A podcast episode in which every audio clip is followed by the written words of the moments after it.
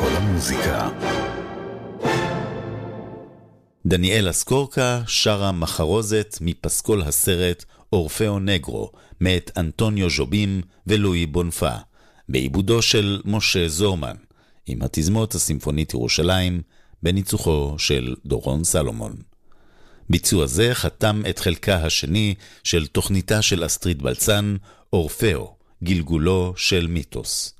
ההקלטה מקונצרט פומבי בסדרה שישי עם אסטריד בלצן, שהוקלט באולם הנרי קראון בנובמבר 2022, בהפקת התזמורת הסימפונית ירושלים.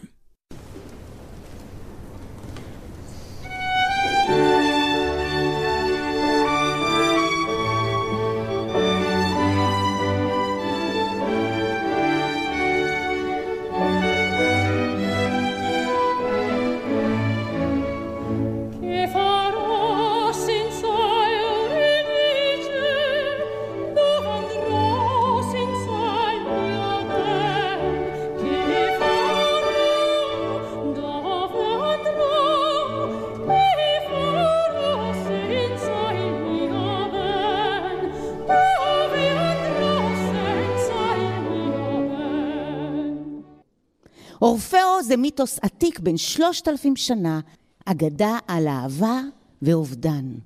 אורפאו הוא אל המוזיקה, והוא מאבד את רעייתו הצעירה ארידיצ'ה, והולך עד שערי שאול, כדי שיפתחו את השערים ויחזירו לו את אהובתו שמתה. והמיתוס מספר שחוץ מזה שאורפאו מנגן נפלא, יש בכוחו לדבר עם עולם המתים. מי ידבר איתם? האם יש דרך להחזיר אותם? על כל אלה במיתוס הזה, ולכן זהו מיתוס שמצד אחד הוא על יופייה של המוזיקה וכוחה, ומצד שני הוא גם על השאלה, אפשר להחזיר מתים באמצעות צלילים? והתשובה לא פשוטה, כן ולא.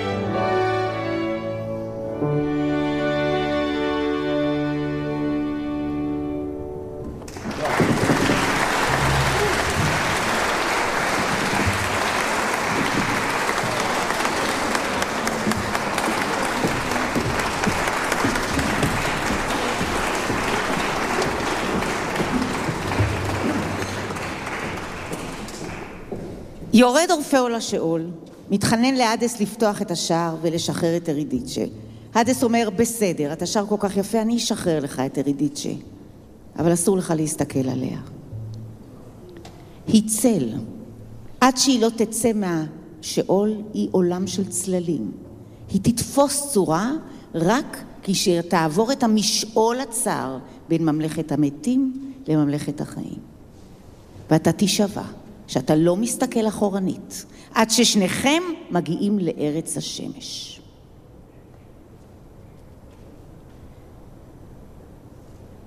הוא מסתכל אחורנית, הוא מאבד אותה.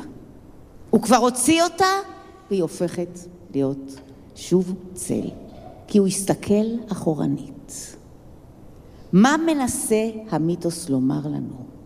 המיתוס מנסה לומר לנו שאפשר לדבר עם המתים, אבל אי אפשר גם לזכור וגם לחזור. צריך לזכור ולהתקדם קדימה. אם אתה גם חוזר וגם זוכר, אתה תישאר בזיכרון ולא תחיה את חייך. אי לכך, איך מדברים עם ארידיצ'ה? איך נשמעת ארידיצ'ה? איך נראית ארידיצ'ה? היא רוח טובה. היא רוח טובה בגן עדן, שמשחררים אותה לחזור לאהובה. ולכן כותב גלוק את המנגינה היפה ביותר שיצא לו בחיים. הוא כותב אותה לכלי שכולו רוח. לחליל בקנה הסוף, שהרוח מפעמת בו. זהו מכל הרוחות הטובות של ארידיצ'ה, מתוך אורפאו של גלוק. ארידיצ'ה, רוחה הטובה של ארידיצ'ה, של הצללית ארידיצ'ה, היא נגנית החליל של הסימפונית ירושלים, הגר שחל.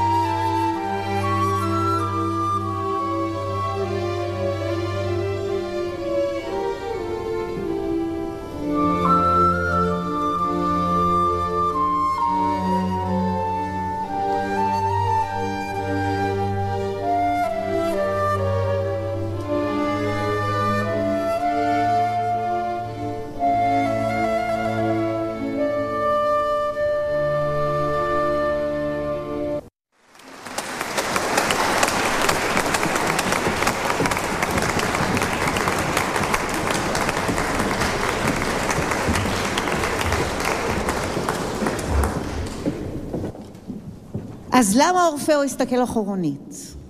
אולי זה לא הוא שהסתכל אחורנית. אולי זה הפיקפוק של ארידיצ'ה שבאמת לא הלכה אחריו. איך צריכה אישה להרגיש? היא מקבלת פקודה מאל השאול, תחזרי לחיים לבעלך, והוא לא מסתכל עליה. היא אומרת לעצמה, מה? הוא אפילו לא מסתכל עליי, בשביל מה אני צריכה לחזור לעולם הריאלי? למה להמיר את שלוות גן העדן בספקות האהבה? הוא כן רוצה, שאלות ללא מענה, תרדות היום-יום בעולם הריאלי. מה אכפת לי בעולם שכולו שלווה? וכך היא מסתרכת באי רצון. אחרי אורפאו היא לא רוצה לעזוב את גן העדן שלה. הוא מרגיש בפיקפוק, ואז הוא בודק אם היא באמת אחריו, הוא מאבד אותה לעד. כל הסיפור מנקודת המבט של האישה, הוא סיפור הרבה יותר רגשי ופחות פילוסופי. כן רוצה אותה או לא רוצה אותה. לא יכול להיות שהוא רוצה אותה ולא מסתכל עליה. כשהיא רואה שהוא לא מסתכל ואיש לא מסביר לה למה ואיך ומה התנאי, היא אומרת לעצמה, כפיירו מומנטו, זה רגע גורלי. אין טעם בכלל היחסים האלה. בשביל מה אני חוזרת? התלבטותה של ארידיצ'ה. באריה מתוך אורפאו של גלוק, דניאל אסקורקה, בבקשה.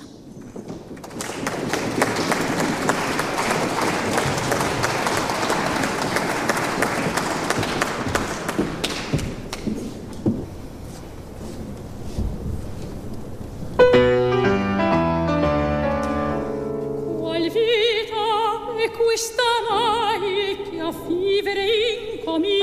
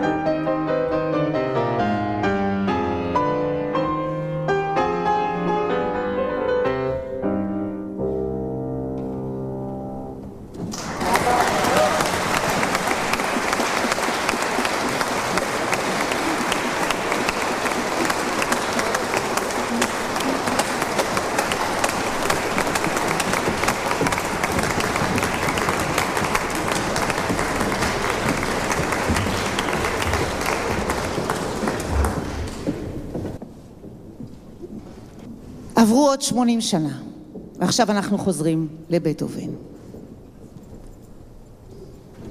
בטובן נדלק על הסצנה של להיכנס לשערי השאול. ואלי הפחד שלו הם המיתרים. והם מקדמים את הפסנתר בצורה מאוד פסקנית.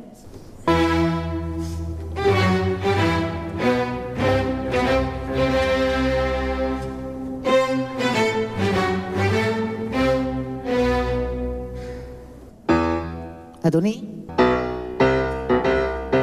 בן אדם לכאן לא נכנס. חד משמעית, לא. הפסנתר פשוט מלחני.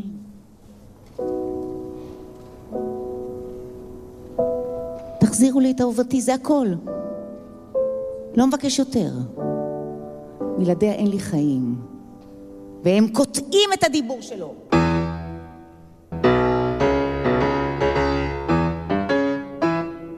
זאת ממש סצנה אופראית. אבל בטובן אף פעם לא כתב את האופרה.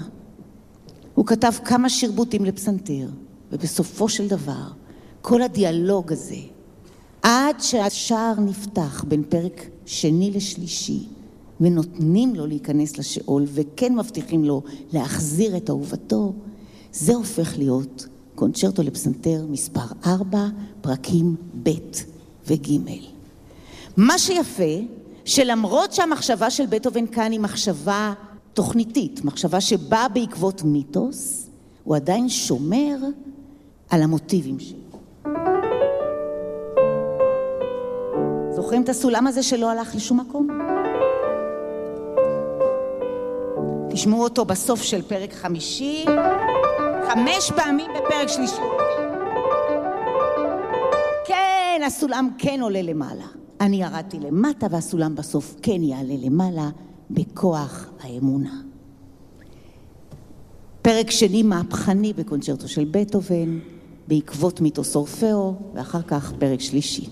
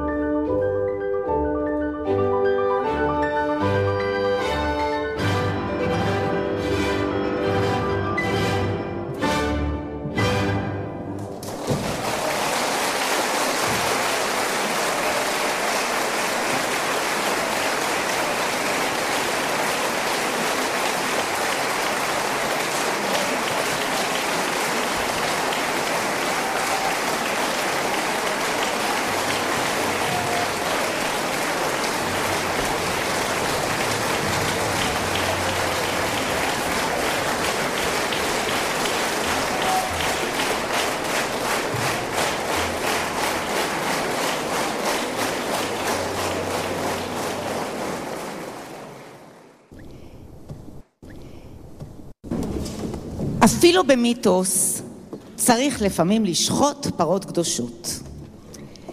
מי יעשה את זה? כמובן שהיהודי הבטחן, ז'אק אופנבך.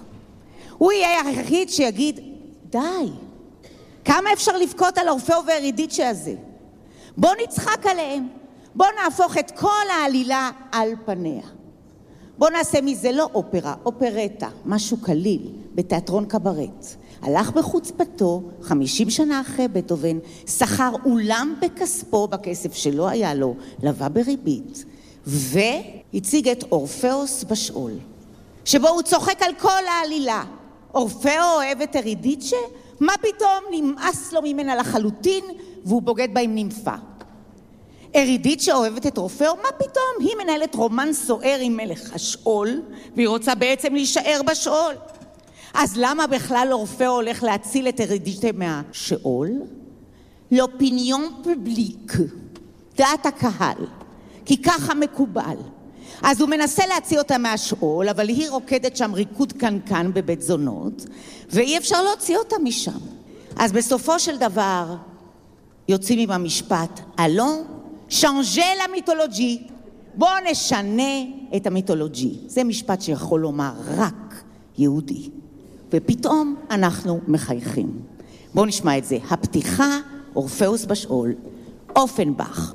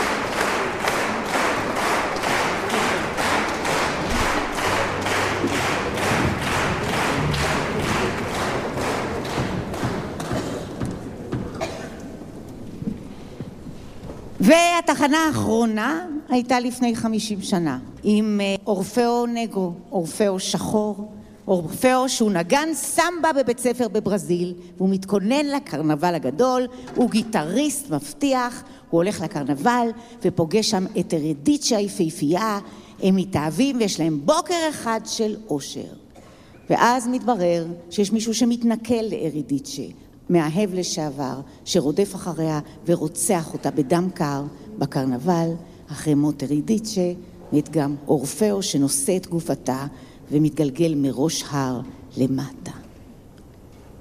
ואז באים הילדים הקטנים ושואלים, אם אורפאו לא ינגן סמבה, איך השמש תזרח? הוא אל השמש. ואז הם מביאים סמבה קטנה, והשמש זורח. להראות לך שממלכת החיים, עם השמש ועם הצרות שבה, היא עדיין הדבר היחיד שאנחנו מכירים, והדבר היחיד שבו אנחנו יכולים ליצור המשכיות.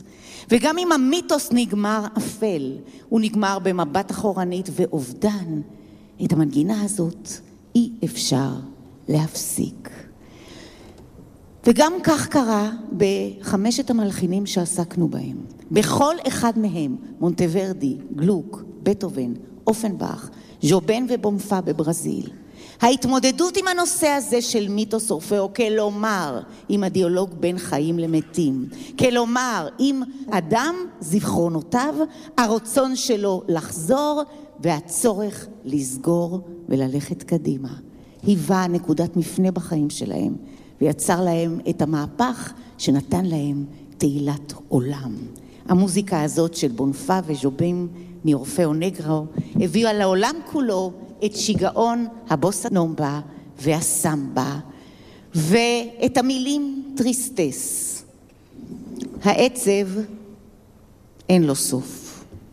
לאושר יש ויש.